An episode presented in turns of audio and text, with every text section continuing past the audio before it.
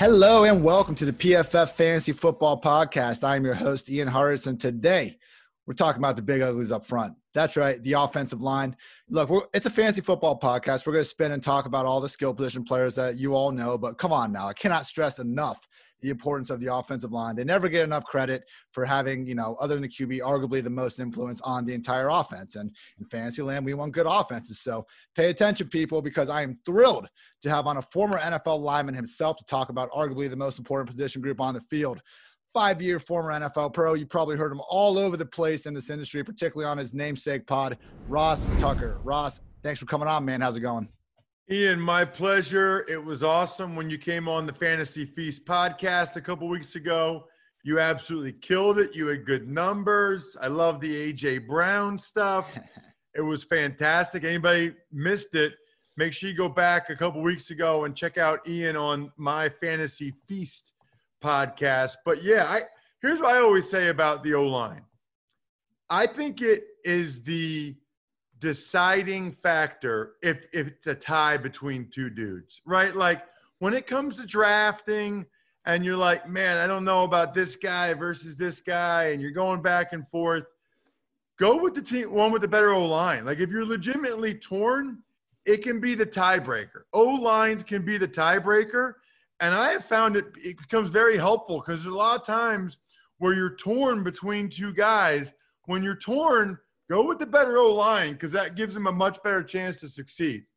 I think people are willing to take that approach with quarterbacks, but you're right. But the offensive line, that has just as good a chance of sinking an entire offense. So, you know, be careful. Like even the Browns last year, the hype was out of control. One thing we kind of point to maybe being questionable was that offensive line, and turned out to be the case there at least. So, okay, everyone, two main themes today. I'm going to talk up some offensive line continuity, returning starters from 2019, and then simply some of the league's best and worst units. So, quickly, how we're determining a starter from last year, if they played at least 50% of the offense's snaps or were a week one starter. So, with that said, the following teams have all five offensive linemen back the Cardinals, Falcons, Bills, Texans, Colts, Jaguars, Raiders, and Rams. Now, Ross, there's a difference between continuing a great offensive line and a bad offensive line. And that's the struggle here and the worry I have with the Rams. Because, I mean, they regressed big time in 2019. This was a line where Gurley went out at the end of the season. CJ Anderson walked in. It was like nothing changed. Goff was setting all kinds of efficiency marks. Just, it was incredible. But whole offensive line's back. I mean, re-signing Andrew Whitworth. The only upgrade they made in the entire unit was a seventh round pick. Do you think Sean McVay is enough of a genius to make this work, even though we probably shouldn't expect much of an improvement across the front? So it's a good question. And I will say in general for this year, Ian, and I've been saying this on all my podcasts, I am very much leaning towards teams that have continuity and chemistry in general, right? Like You've got the head coach and coordinators back. You've got the same quarterback. You got a lot of veterans back, right? So we know that there's abbreviated training camp, limited practice time, and it's talent still matters, but I am fading as a general rule. Look, eh, there's always exceptions, but as a general rule, fading rookies. I'm fading teams with new quarterbacks, fading teams with a bunch of new guys on the offensive line or elsewhere.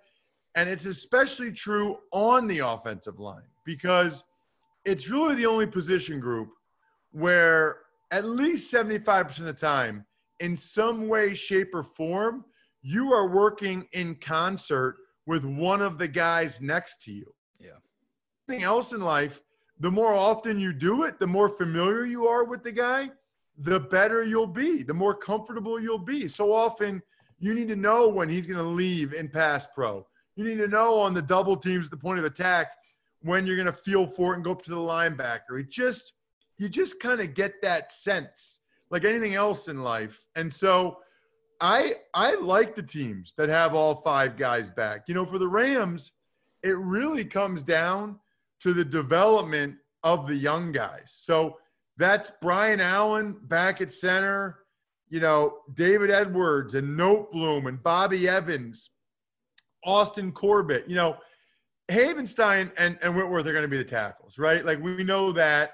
Uh, pretty confident Brian Allen's the center. And then for the guards, you've got Blythe, who got to a Super Bowl with them, Corbett, who they traded for last year. But then these other guys, Noteboom and Edwards, it's either year two, two or year three for all these guys. It's time, right? Now I know they haven't had OTAs in minicamp, but it's time.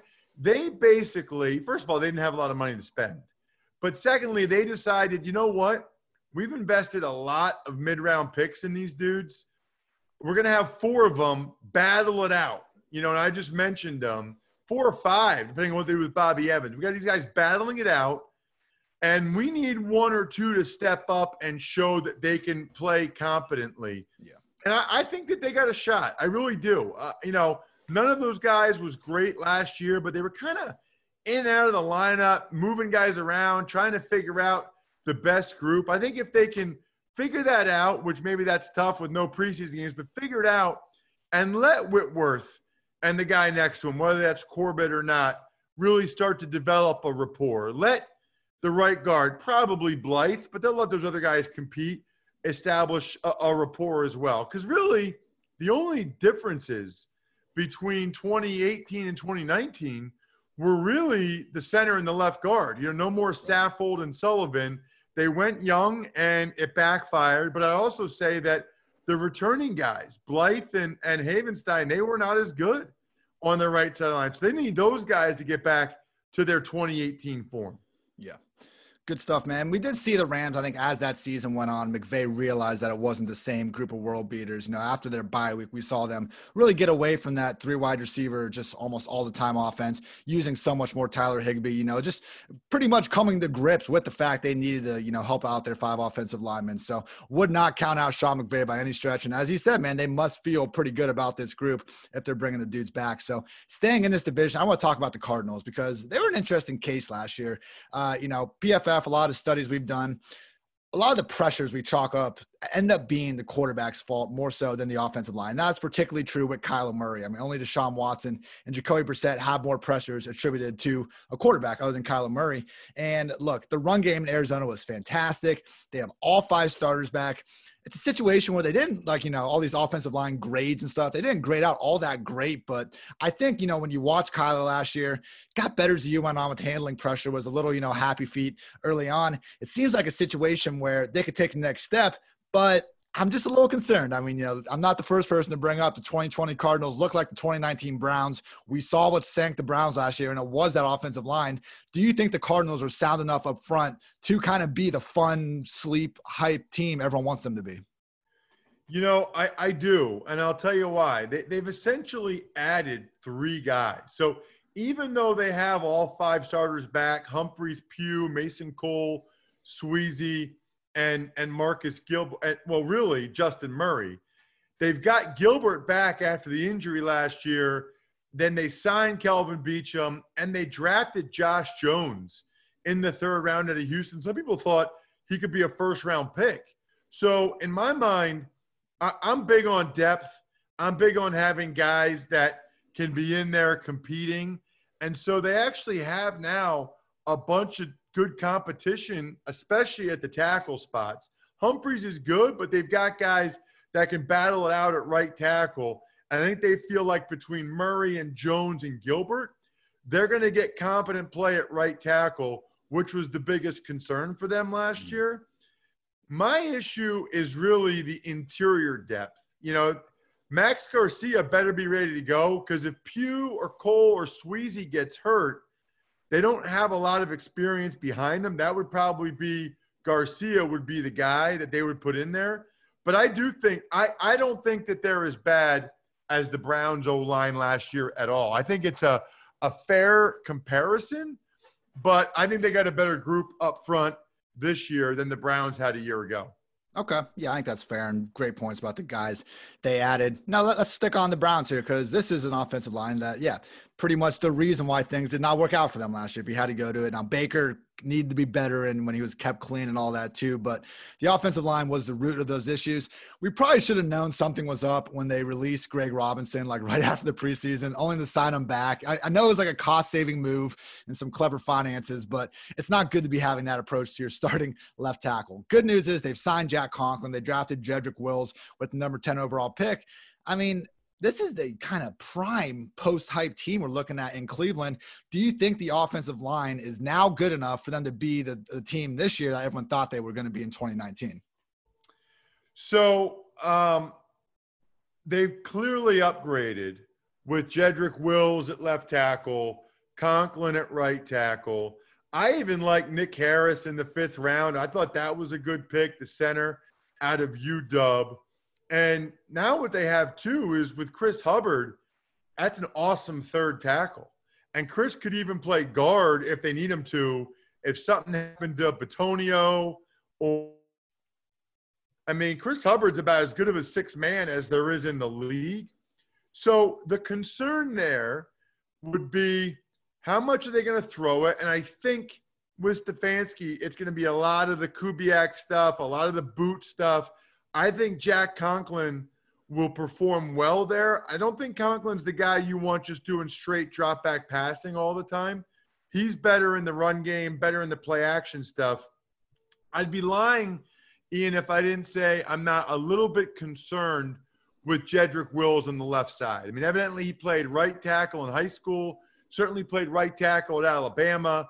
I know he's been working on it a lot, uh, but it's muscle memory, man. I mean, I'm sure he's been in a left-handed stance. I'm sure he's been going against bags, maybe even some dudes from from back home he can find, just lighten him up a little bit, like I used to back in high. I used to go back. I used to literally, Ian, right before training camp, I'd go I'd go to my high school field with the high school team, and I would line up two kids at each spot because my whole thing was I could play all five, yeah, right? Yeah. So I'd line up two high school kids at each spot, and I would do one on ones, me against those ten, and just go center, right guard, right tackle, boom, and like they, you know, they're high school kids, but they were lighter, like so they can move around, like they can make you move your feet. You have to jack them up. I would just work on different things. Um, hopefully, Wills has time because they say there might be eight to 14 padded practices. That's not a lot of time in a left-handed stance. You know, it just it's a different fit, right? When you're punching somebody, when you're getting in there on a double team, it's everything's just a little bit different. So, I think they're going to have a good offensive line. I think if they struggle, if they have any issues, it'll be early but that they'll get better and better as the season goes. And I said this with everybody. I, I love when you have a six man like Hubbard. That guy's going to end up starting eight games probably for you when somebody goes down, yeah. and he'll be able to plug right in and play fine. Yeah, it's it's a good point. Just how many practices are they going to have to truly get this right? And along with the Browns, these are teams returning three or fewer starters from last year. We also have the Broncos, Lions, Giants, Seahawks, Panthers, Chargers, Dolphins, and Jets. And I, I want to focus real, real quick, though, one more thing on the Browns here. I agree with everything you said there, but I mean, Baker Mayfield, and, you know, I, we had Evan Silva on the first uh, episode here talking quarterbacks. And one thing Evan brought up about Baker was this kind of issue we've seen with him going back to his days at Oklahoma, where he, you know, even when the pocket is clean sometimes, he just has a tendency to try to roll out right, you know, get away from pressure. It was a lot easier against Big 12 defenses than against defensive ends that are much faster than him. But do you buy into the idea that, you know, this young quarterback that's faced a lot of pressure early on can, you know, quote unquote, get spooked and just kind of struggle to play within the scheme, even once they do improve the protection around them? So, great point. So, first of all, I love what you said about the Cardinals, about Kyler Murray. And what I like about Kyler Murray is he admitted that this offseason. He said a lot of those sacks, a lot of those pressures, that was on me. I love that. That's called being a leader. He was a rookie. That's going to happen. You'd rather have him taking sacks that he shouldn't and getting hit when he shouldn't, as opposed to throwing picks. And so I thought that spoke well of Kyler Murray. But make Baker Mayfield, I was pretty disappointed. You know, it's almost like Ian, everybody talked so much about how bad the O line was that he like got that in his head.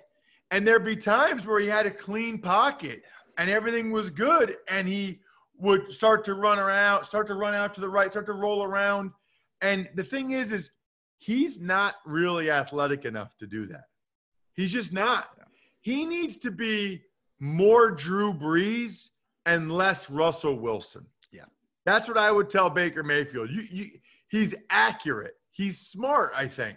You got to be Drew Brees, bro. You you're, you're not going to Russell Wilson. I never seen anything like it. I mean, D lineman can't touch him when he's like running around back there. Baker, that's not you, bro. Yeah. It's just not. he needs to be more like Drew Brees.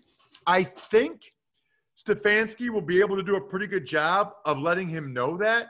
I also think Baker throws the ball on the move pretty well and seems to me like he'd be a good fit for a lot of the boot action, play action stuff they want to do, as opposed to just the drop back passing. I think, you know, if they get that zone game going with Chubb and Hunt and start throwing it off of that, I think I think Baker can have a great year. I mean, look what Kirk Cousins did last yeah. year. I think Baker's a more talented quarterback.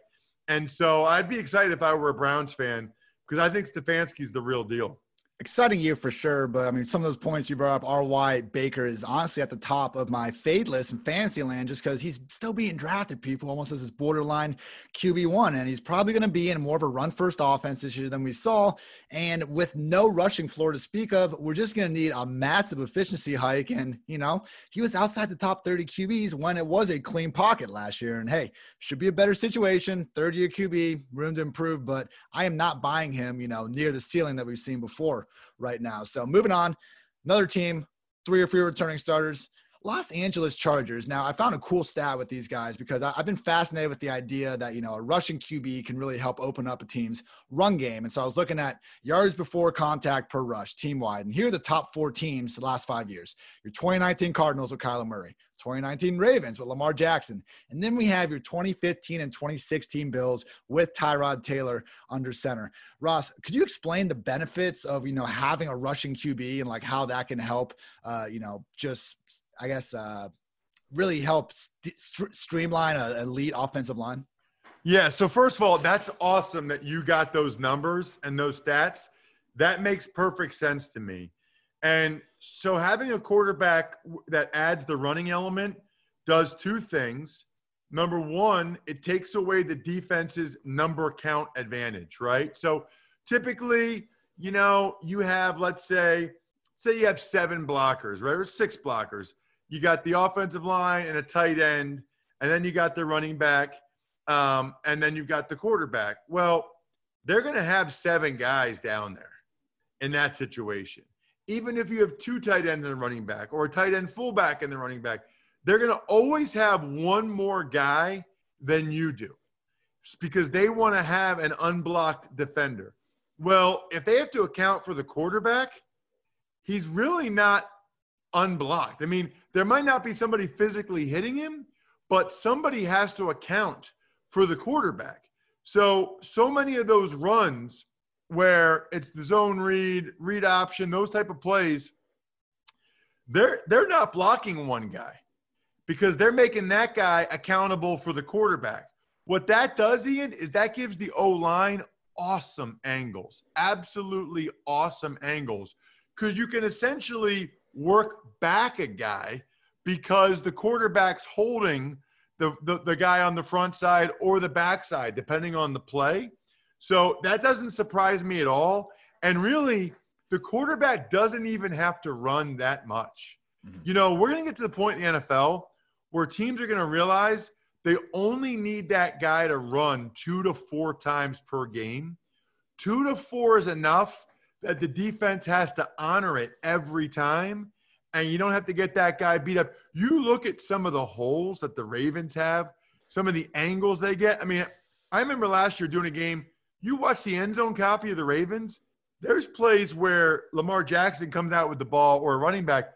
There's nobody there. I mean, Nick Boyle, the tight end's looking around like there's not even anybody here. I mean, because that's the other thing. It's the angles. It's having the guy have to be accounted for, so the number count advantage. But you're also able to do a bunch of things scheme wise that defenses haven't seen that often. So it's all of those. It's having to account for them the angles that creates, but also the new schemes that they're not used to because the quarterback's a run threat.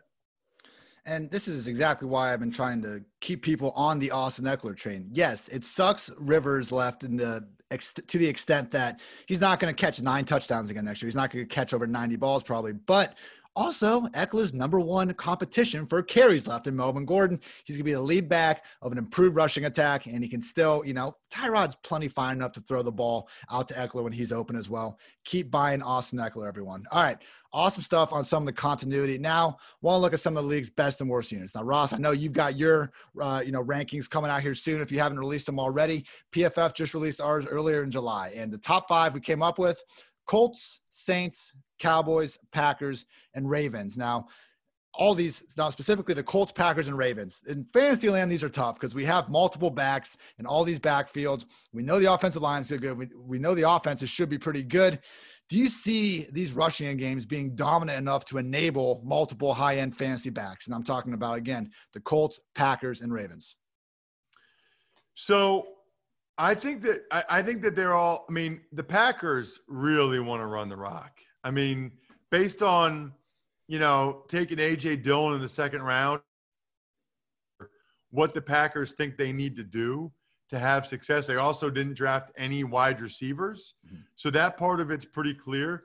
I have them number three. I think the Packers O line's really good. Yeah. I had ours is similar actually. I had Colts one, Saints two. You know what I like about the Colts is they got the same five guys back. That's huge. Um, and what I like about Saints are probably the most talented, but you know, you got Cesar Ruiz in the first round coming in for Warford. We'll see. You know, we'll see how a rookie does with very limited practices, right? I mean, it's that's a little bit of a risk that they're taking there. Really like the Packers. I mean, I thought Elgton Jenkins for a rookie last year at left guard was excellent. You know, right guard still a little bit questionable. We'll see how Ricky Wagner does at right tackle, but I still like the Packers quite a bit. Um, and that's what they want to do. I, I think the Colts are going to want to run the ball. I don't think they want to rely that much on Rivers' arm. So to answer your question, I, you know, I don't know if they can have two dominant fantasy rushing attacks, but I do think the rushing attack can be dominant enough that the lead dog is still a big dog, if that makes sense, right? Yeah. Like, yeah. so between, I don't care what they say, between Marlon Mack and Jonathan Dale, one of those guys is going to emerge yeah. and get more of the carries, more of the touches. And even if the other guy is getting a third, right, or a quarter for Mack or Taylor. And then same thing for the Packers. Um, although I don't know, I'm curious to see how much they actually use AJ Dillon this year. I, I'm fascinated by that. I almost wonder if they got him primarily because they don't want to pay Aaron Jones, and they kind of wanted a banger of a back, and they wanted to get ahead of the game, envisioning losing Jones in free agency next year. If they want to go with Jones as the lead back that also takes all the pass down work and Dillon as more the early down guy, I get that. I don't I don't understand when I hear LaFleur talking about, you know, how they need that third back to get over the hump and, you know, implying uh, Williams is still going to be as involved as ever. So, yeah, Packers is one of, you know, just the biggest question marks that we're going to want to pay more attention that week one snap counts than ever. All right, last thing on this point, the Ravens. I mean, this was literally the most efficient rushing attack we uh, rushing attack we've ever seen, just in terms of yards per carry in a single season. I mean, everyone's back. We talk about continuity from the coaching staff to Lamar to the line. I mean, I know Marshall Yanda uh, retired, but other than that, man, they're all the way back. We would expect them to regress to some extent because it's so hard to be that good again. But I mean, it's hard to find a reason why the Ravens like aren't going to be a top five offense again next year, right?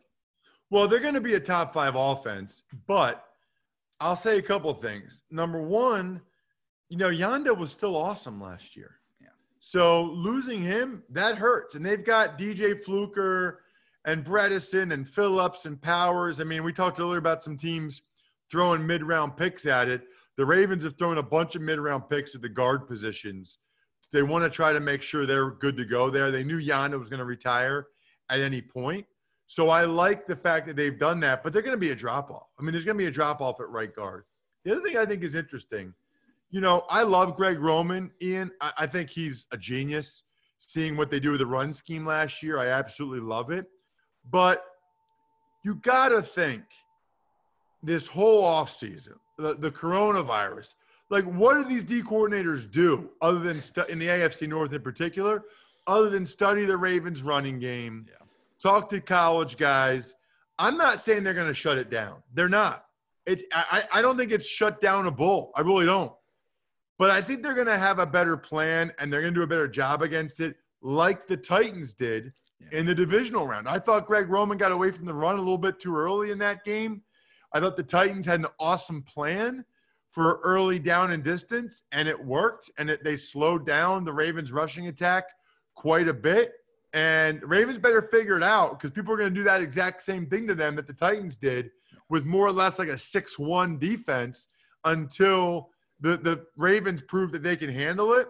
So there, there will be regression for multiple reasons, but I still picture them you know, in the top five, maybe just not the most efficient rushing offense we've ever seen. exactly. There's just not much room to go up at this point. So, uh, another highly rated front, 49ers, uh, PFF has them as the league's eighth best offensive line. Man, they lost their longtime left tackle, Joe Staley, but they might have just upgraded at the, at the position depending on what Trent Williams can provide at this point in his career. I mean, you know, we talk about can defenses figure out what the Ravens are doing from last year, this year. Well, no one's really been able to figure out what Kyle Shanahan's doing in the run game the entire time he's been calling plays. Any reason to believe the 49ers won't be a top tier offense again in 2020? No, not really. Uh, they get Richburg back at center. So as long as he's healthy, that's an upgrade over what they had late in the year with Ben Garland. I think right guard is a position to watch, you know, because they cut Mike Person, who later retired. So I think they got some young guys they like, like Skule and Brunskill, who might even have a chance to get in there at guard along and battle with Compton. But there could be a little bit of a downgrade there. But yeah, man, I mean, who loses Joe Staley after all these years to retirement and then you replace him with Trent Williams? It's pretty remarkable when Massive. you think about it. And I think it gives them a chance to have the line be every bit as good as they were last year. I have them at seven in my rankings because really, if you think about it, you know, Person was up and down last year, so even if that's a, a, a net n- negative or about even, they have Trent. I think is going to be an upgrade because he wants to get paid, and Richburg's an upgrade. I think the Niners' offensive line ends up even being better than they were last year. Yeah, it's a situation too where I think we are being all a little too harsh on Jimmy G and you know what he did last year. First year coming off an ACL tear, and I realized the first part of the season he didn't have to do anything because they were just running the ball. Same thing that happened in the playoffs; they just did not need him. But second half of that season, Jimmy G was actually putting up some numbers. I mean, only Lamar had more four passing touchdown games on the season than Jimmy G did last year. I mean, he's one of the prime late round quarterbacks out there right now. He's not going to give you a bunch of rushing upside, but ain't there's a reason he's going as the QB twenty. Feel free to buy there. Okay, PFF bottom five offensive lines. We have the Seahawks, the Washington football team, Chargers, Bengals, and Dolphins. I want to focus on those latter two teams because they're the ones with the new uh, rookie quarterbacks coming in, seemingly vying to start in week one Joe Burrow and Tua. Man, these were two pretty brutal offensive lines last year. But both of these quarterbacks are special enough to seemingly make some noise as early as 2020. Do you think either or the Bengals and Colts are able, strong enough up front to you know help out these rookie signal callers in 2020? So I have the, the Bengals 32. I have them as the worst offensive line in the NFL. I feel bad for Joe Burrow. It's a really bad recipe. You know, you've got a rookie quarterback, number one. Number two, no OTAs, no mini camps, no preseason games, very little padded practices for not only his familiarity with the offense and the skill guys, but for the offensive line in front of him. I know they get Jonah Williams back, but you look at the other positions Michael Jordan, below average. Billy Price or Michael Jordan, below average. Trey Hopkins, average. Su'a-Filo, below average. Bobby Hart, below average. And Jonah Williams is like a rookie. You know, he didn't play last year. He was hurt, didn't play a snap. So they're 32. They're easily 32. And, you know, it's weird that they upgraded the defense like DJ Reader and, and Trae Waynes and Mackensie Alexander. But you don't improve the O line. Like, you don't get anybody better on the O line when you know they knew they were getting a rookie quarterback. I, I, I don't get it. And I, I think it's one reason why uh, I don't know if Burrow even lasts the season. He's going to get the snot beat out of him. Uh, I love Joe Burrow, but that's rough. Dolphins are a little bit different. They got a lot of dudes coming in now. You know, Bengals don't have any. I mean, Jonah Williams is the only real upgrade, Right. and that's just because he was hurt. Bengals take. I mean, the Dolphins take Austin Jackson in the first round, Solomon Kindley in the fourth round, Ted Karras they get in free agency from New England. He's solid. You got Deiter back, but you also added Robert Hunt in the second round. So Hunt and Kindley are going to be battling Deiter to be the guards. You got those three guys battling for the two guard spots. Jesse Davis was okay last year at tackle. Maybe he battles with Davenport. I think maybe Austin Jackson the first round plays. I just think that there's enough resources put in on Miami's part that look, they're not going to be worse than they were last year. I mean, they were bad last year. Right. They were really bad. They're not going to be worse than they were last year, bringing in one, two, three, four new guys like that. So I like that. I mean, it's not continuity.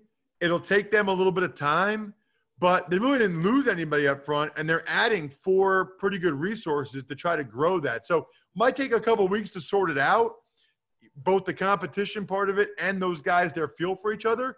But I, I had them at 25 because I believe that they will be significantly better than they were last year. I mean, the difference between being the 32nd offensive line and 25th is a lot. Yeah. I mean, 32nd, you stink, you're poor. 25th, you're just below average. Yeah. There's a big difference.